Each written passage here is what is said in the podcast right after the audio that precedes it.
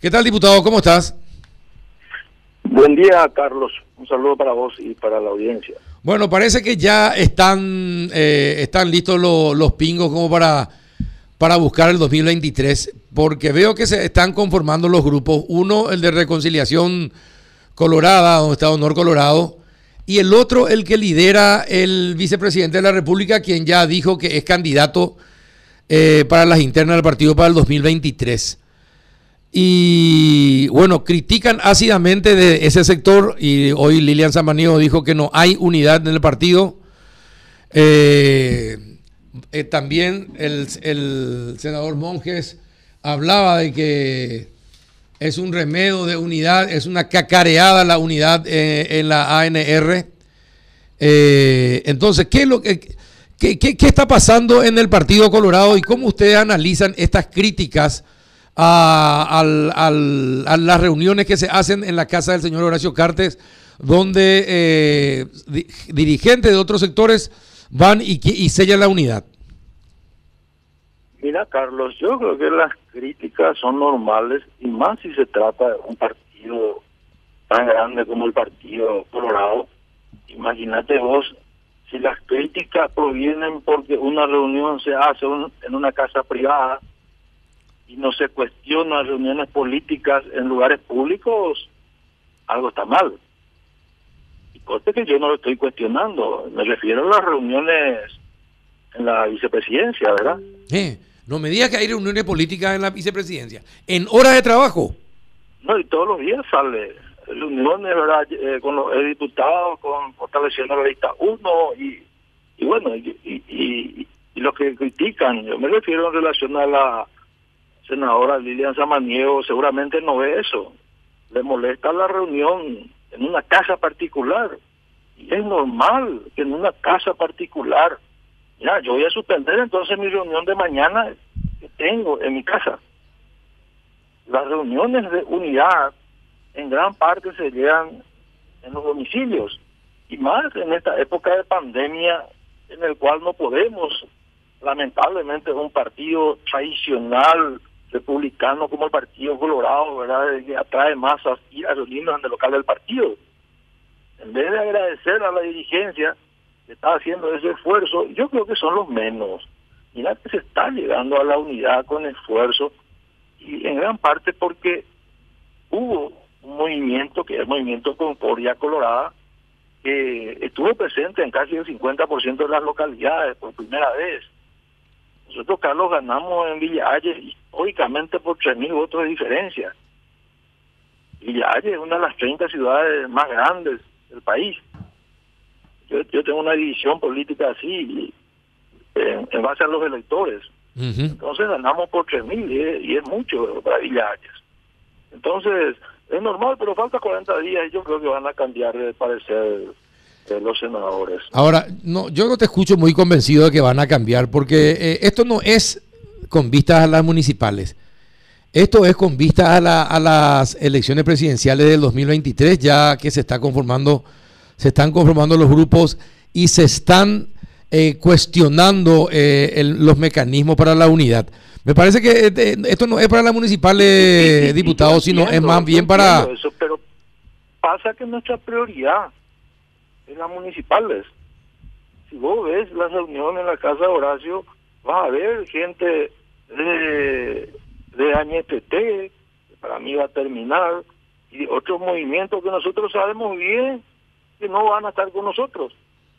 Pero igual se hace el esfuerzo por el fortalecimiento del partido y eso molesta dentro del partido y por fuera más que nada. ¿Y a quién le molesta dentro del partido y por qué le molesta dentro del partido que se intente llegar a la unidad? Y muchos de ellos quieren estar ahí, muchos de ellos quieren participar ahí.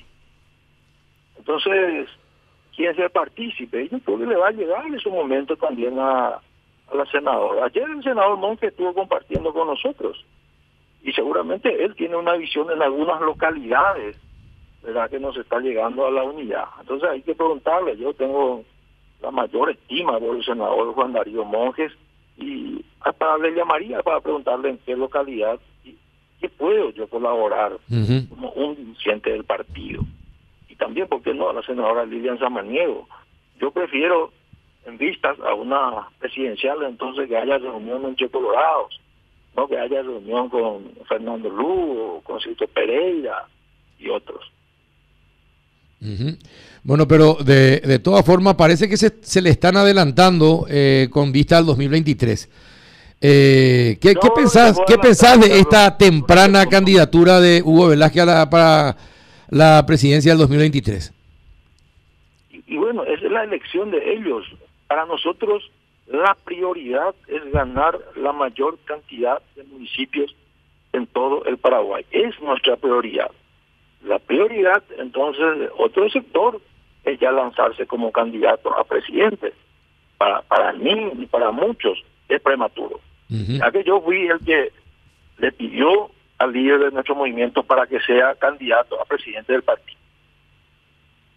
Y me dijo, vamos a esperar. No me dijo ni sí ni no, pero me dijo, vamos a esperar después de las elecciones municipales. El 10 de octubre es lo más importante para el partido. Y bueno, me convenció. Lilian Samanido dijo, no hay unidad. ¿Vos crees que hay unidad en el partido? Yo creo que se está logrando la unidad en gran parte.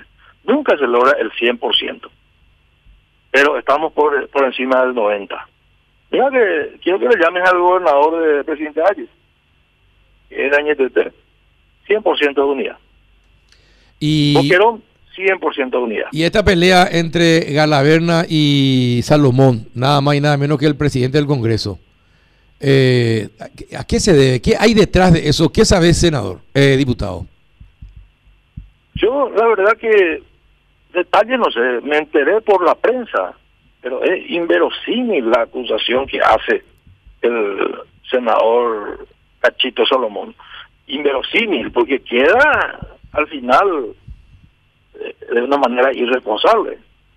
Mira que yo denuncié en la plenaria de la Cámara de Diputados, y eso está grabado, Carlos, a un paralelismo donde la diputada Celeste Amarilla reconoce que compró su banca por 200 mil dólares. ¿Reconoce? Sí. Y ahora se le da manija a una declaración del presidente del Congreso por un supuesto que sucedió hace años y donde no hay pruebas. Y bueno, esto es el país que estamos construyendo. Eh, pero, eh, ¿te parece que se construye un país así con acusaciones tan graves de recibir 100 mil dólares eh, mensuales?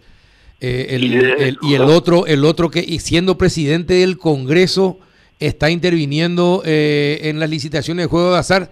Es muy grave la imagen, eh, cómo queda deteriorada así la dirigencia colorada, diputado. Desde luego que es grave, pero no vamos a culparle a la dirigencia de Colorado.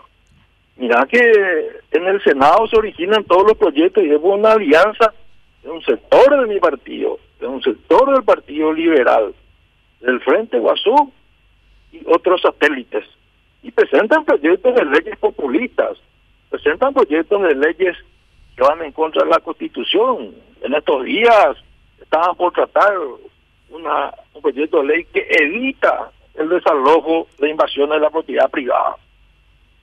Eh, le, le atajamos que presenten el proyecto de ley que despenaliza la invasión a la propiedad privada, pero sigue, postergan el tratamiento por tres semanas ya, el aumento de las penas a la invasión de la propiedad privada. Eso ustedes van a apoyar. yo- Eso, eso van a apoyar yo ustedes. Hoy presento, eso te doy una primicia. Yo presento hoy un proyecto de declaración en la Cámara de Diputados, Proyecto de declaración. ¿Y qué va a decir tu proyecto de declaración? donde el proyecto de declaración, quisiera que se apruebe por unanimidad, donde la Cámara de Diputados se declara defensora de la propiedad privada en base al artículo 109 de la Constitución Nacional. El artículo 109 de la Constitución Nacional, Carlos sabés, dice de que el Estado es garante y que se respete la propiedad privada, que es inviolable la propiedad privada, que nadie puede ser echado de su propiedad sin sentencia judicial. Y nosotros estamos viviendo el país del revés. Por eso presento hoy el proyecto de declaración. Y por eso te pido permiso también porque estoy entrando. Bueno, te- está bien. Te concedo el, el permiso concedido, diputado. Con permiso. Muchas Una- gracias. un abrazo, diputado. Gracias por atendernos.